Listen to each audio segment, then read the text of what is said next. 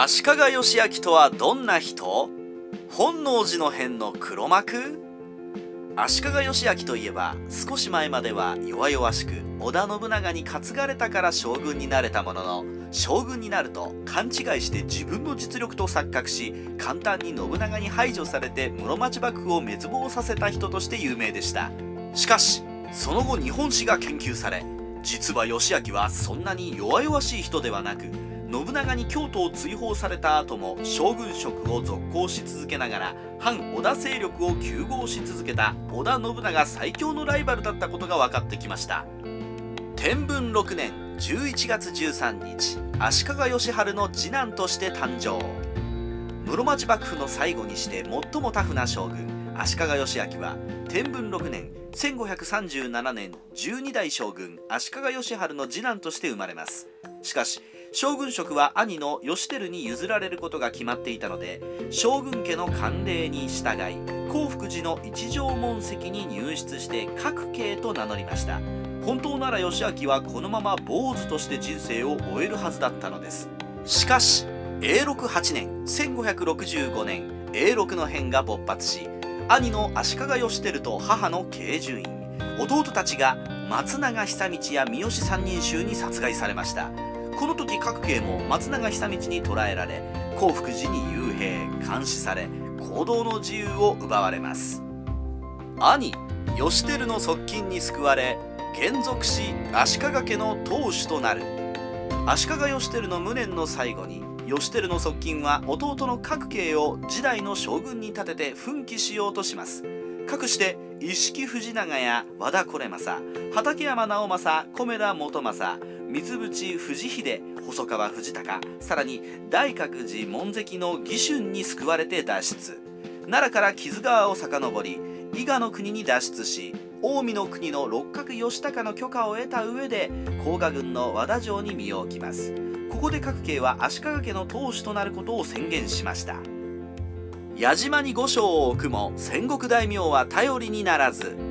甲賀軍の矢島に御所を開いた各家は永禄9年1566年現属して足利義明を名乗ります。この頃の義明は三冠霊家の一つ。河内の国の畠山高政関東関霊上杉輝虎能登の国守護畠山義経と緊密に連絡を取り合い上洛の機会を狙います。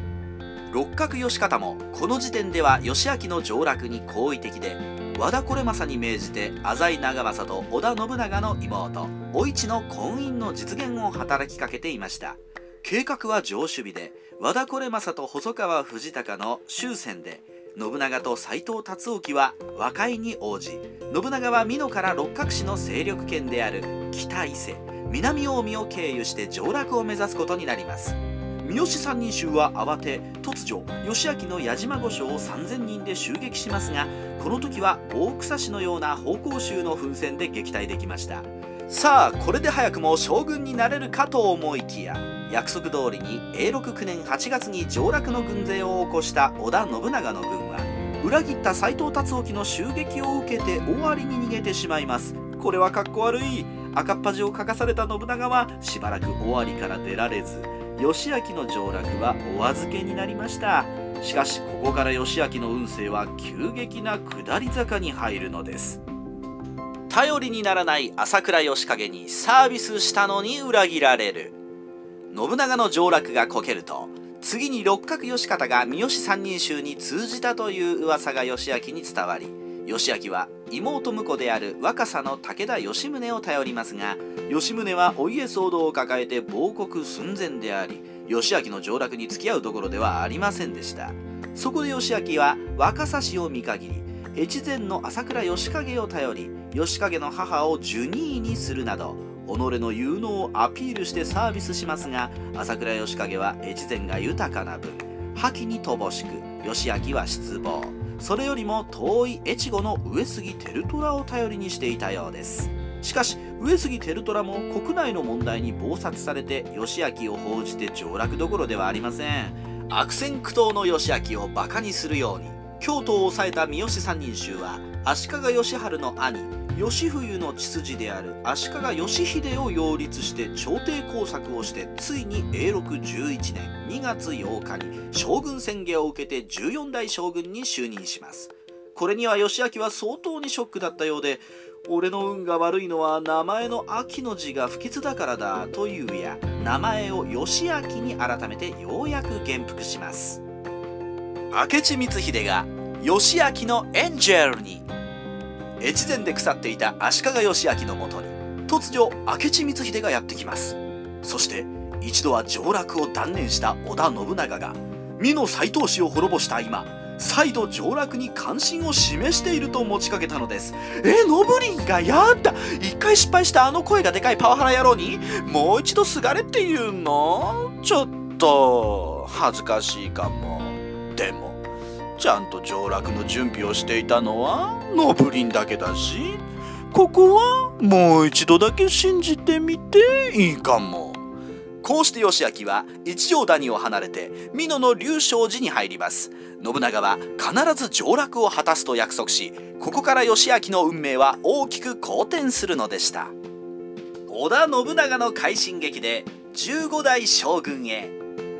永禄11年9月。有言実行の男織田信長は北近江の浅井長政の指示を受けた上で上洛を開始します。しかし万が一のことを考えて義明は信長と同道せずに戦況を見つつ勝ち目がありそうなら勝ち馬に乗ろうという態度でした。信長は琵琶湖南下の途中観音寺山三栗山で六角義方の軍勢を撃破してすんなりと琵琶湖を渡ります。これを見て足利義明も時間差で出発。信長は三好三人衆を次々に追い出し義明は永禄11年10月18日に将軍宣言を受け15代将軍となりました。義明の信長への感謝は並々ではなく手ずから信長に酒を注ぎ信長を御父上と呼ぶなど手放し状態です。信長と義明がコンビ解消。当初は信長と共同統治を続けていた義明ですが室町幕府を再建し義満の頃のような将軍先生を目指す義明と室町幕府の意向を利用して天下正室を目指そうとする信長とでは所詮は同床異夢でした。義明は信長の出した殿中御掟をあまり守らず一方の信長も伊勢の北畠氏と義明の朝廷で和睦しながら見解の祖母で信長が次男の信勝を北畠氏の養子に強引にねじ込むようになると義明が意思をないがしろにされたと不快感を示しそこから両者の溝は深まったようです。信長に不満を感じた義明は信長への依存を相対化しようと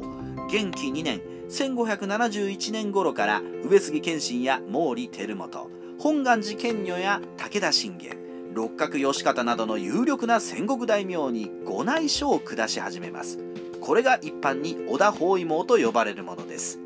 足利義昭は稀有な政治力を持ち信長が天下に近づくほどに周囲の戦国大名は滅亡の2文字に取りつかれて反織田で結託することを承知していました。皮肉にも天下を制するような戦国大名がいない間は見向きもされなかった義明が織田信長という強力な戦国大名の登場によりアンチ織田勢力が結集できる扇の要になったのです。最初のうちは勘弁していた信長ですが元気3年1572年10月に17か条の意見書を足利義昭に叩きつけました。面白いのはこの意見書は何通も残っていて義明ばかりではなくあちこちにばらまかれたものであるようです。意見書は文面は丁寧ながら義明の将軍らしからぬ悪行を糾弾し六代将軍足利義則のような恐怖の代用悪語書であるとさえ書いていました。これで義明が喧嘩を売られたと思わないはずはなく2人の関係は修復不可能なレベルに突入します。義明織田包囲網で信長を追い詰める。足利義明はついに挙兵。東では武田信玄が上洛を開始し12月22日の三方ヶ原の戦いで信玄が徳川家康を一蹴すると信長は一転して窮地に陥ります。ところが包囲網に参加していた朝倉義景が兵が冬で疲れているから退却しますと意味不明な理由で撤退。信玄は激怒して兵を出すように迫り義明もせめて5,000から6,000の兵を京都郊外の岩倉山本へ出すように吉景や朝倉一門に命じています。元亀4年1573年正月。旧知の信長は子供を義明の人質に送ることを条件に和睦を申し入れますがもう勝ったつもりの義明は提案を一周。近江の今方田城と石山城に幕府の軍勢を入れてはっきりと反信長の旗を掲げます。得意満面の将軍様でしたが義明の栄光はここまででした。2つの城は信長軍の総攻撃で数日で陥落。さらに京都に来るはずの武田軍が4月に京都に引き返し4月12日には武田信玄が病没。義明の野望はあっけなくついえました。信玄が消えて蘇った織田信長は上洛して知恩院に陣を張ります。現金なものでこの頃には幕臣の細川藤孝や荒木村重が義明を見限り信長につきます。それでも義明は洛中の居城烏丸中帝台に籠城して抵抗。再度和睦を持ちかけた信長の提案を蹴りました。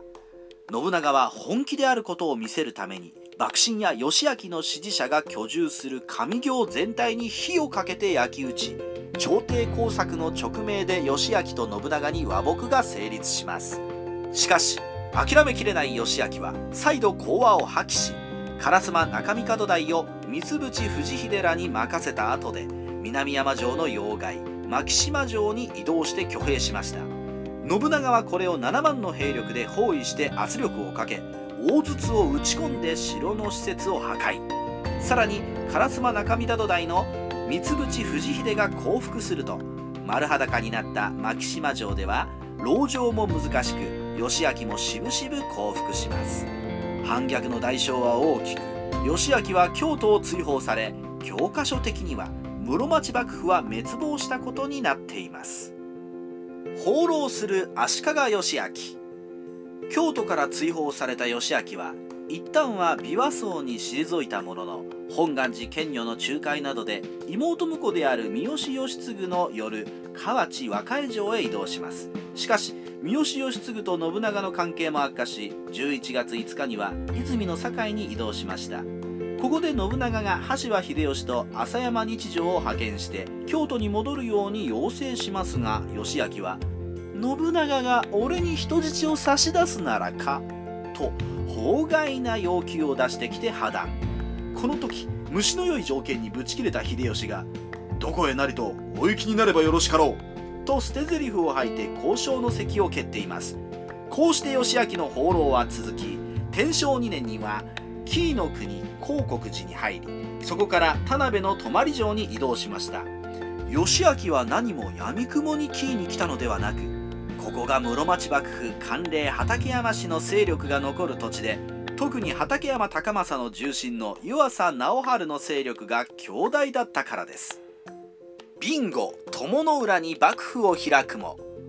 天正3年1575年には義明は信長包囲網を再結成しようと武田勝頼北条氏政上杉謙信に和睦を命じて反織田で集結させようとしますがうまくいきませんでした。天正4年1576年義明はさらに西に移動して毛利輝元を頼り備後の国の友に移動して友幕府を開きます。友は義明の園足利尊氏が黄金上皇より新田義貞追悼の院宣を受けた由緒ある場所であり同時に10代将軍の足利義胤が大内義興の庇護で京都に返り咲いた縁起の良い場所ではありました。ともあれここで義明は幕臣を抱えつつ毛利家からの財政支援や対馬の総氏や島津氏からの献金五山十字の任免権を行使してお金を得つつ織田家打倒に突き進みます。義明一人なら十分な隠居量ですが少なからず幕臣を抱え情報収集や各地の大名の構想の調停をしていたのでお金はいくらあっても足りず財政は火の車だったようです。義明はまだ足利将軍の意向が通じる関東の戦国武将にご内緒を出し続け騒乱を止めて一致協力して謀反人の信長を討てと陰謀を画策していきました。しかし義明が信玄没後に頼りにした上杉謙信手取川の戦いで柴田勝家の軍勢を破った後天正6年1578年死去。最も強力なアンチ織田家勢力の石山本願寺も信長の容赦のない殺戮と大軍での集中攻撃にこうしきれずに信長に降伏します。天正10年には最後の関東の頼みの綱武田勝頼も滝川一益などの軍勢により滅ぼされました。本能寺の変後に再起をかけるも天正10年6月2日八方塞がりの足利義昭に吉報が届きました。宿敵織田信長が京都本能寺で長身明智光秀の謀反に倒れたのです。明智光秀の家臣には過去に義昭の家来だった伊勢貞興や蜷川貞親のような幕府奉公衆が多く含まれていました。これは上洛のチャンスと義昭は毛利輝元に上洛の支援を求め羽柴秀吉や柴田勝家にも同様の働きかけをしています。もう下手な鉄砲玉数打ち当たるの世界ですがなんとかかんとか天正11年2月には毛利輝元柴田勝家徳川家康から上洛の指示を取り付けました。しかし毛利輝元は明智光秀を討ち柴田勝家も破り小牧長久手の戦いで徳川家康を下した羽柴秀吉への心中を誓い上洛計画は頓挫しました。足利義昭は本能寺の変の黒幕？ところでいわゆる本能寺の変には黒幕がいたという説では足利義昭が明智光秀と通じて信長を殺したという説がありますがどうも事実ではないようです。その理由としては1明智光秀が細川藤孝忠興不死に宛てた手紙に足利義昭の名前が一切出てこないこと。2足利義昭のもとに信長を自害させたという密書が届いていないこと。3光秀は信長を討ったことを死者を出して毛利に知らせようとしたものの死者は間抜けにも秀吉の陣営に迷い込んで捕らえられたことから光秀と毛利あるいは足利義昭とは定期的な死者の往来がなかったことなどが挙げられるからです。足利義昭が織田信長暗殺の黒幕なら定期的に死者を往来させて光秀と情報交換するために死者が通る専用の秘密ルートを設定していたでしょう。それがないということは光秀と義昭の間に定期的な死者の往来はなかったという証明でありテレパシーで意思疎通していたのでない限り光秀と足利義昭の間に共同防御など成立せず義昭が光秀を使い信長を暗殺したというのは娯楽作品の域を出ません。秀吉の家来として京都へ帰還。天正13年1585年7月秀吉が関白太政大臣になり将軍義明よりも上位となりました。それでも義明は関白太政大臣は公家征夷大将軍は武家で別。とでも思ったのか関白秀吉将軍義明ラインは共存します。その頃足利義昭は将軍として島津義久に秀吉との和睦を進めていました。結果として義久はそれを受けず秀吉の九州征伐となるのですがそれが秀吉の心象を良くしたのか九州征伐の途中秀吉は義明の住む備後の国沼熊郡角郷の御所を訪れました。足利義昭は伝兵衛寺で秀吉と対面。島津氏が秀吉の軍門に下った後14年ぶりで京都に帰還します。征夷大将軍を辞し20年の将軍生活に終止符を打つ。そして天正16年1588年1月13日。足利義昭は秀吉に従って朝廷に参代し将軍職を辞した後で準三公の称号を与えられ再び出家して正山と号しました。もちろん次の室町将軍はいませんからこの日この時に室町幕府は完全に滅亡したのです。かくして足利義昭は隠居領として山城の国牧島に1万石の領地を与えられ前将軍として大大名格で遇されることになります。実際文禄慶長の駅では秀吉の箔付けのために軍勢200名を引き連れて肥前の国名古屋まで参陣しました。しかし59歳の老齢で長期の行軍は厳しかったらしく慶長2年1597年8月腫れ物が元で数日寝込んだ後に死去しました。戦国時代ライターカワウソの独り言。孤独に奮闘して永禄の政変で死去した兄義輝と違い義明は何度か御所を襲撃されても部下の奮闘で何度も命を救われていてそのためそれなりに強いカリスマ性があったと考えられます。晩年には秀吉の音義衆の一人として柴義兼山名昭弘赤松則房らと秀吉の良き話し相手であったそうで基地があり話も上手だったのでしょう。なんとか室町幕府の再興に奮闘し多くの幕臣を抱えて織田家追い落としに執念を見せた義明ですが秀吉を相手には割とあっさり将軍職を辞めてしまったのは義明の恨みは信長個人にだけあったからか。それとも老齢になり気力が続かなくなったのか真相は義明しか分かりませんね。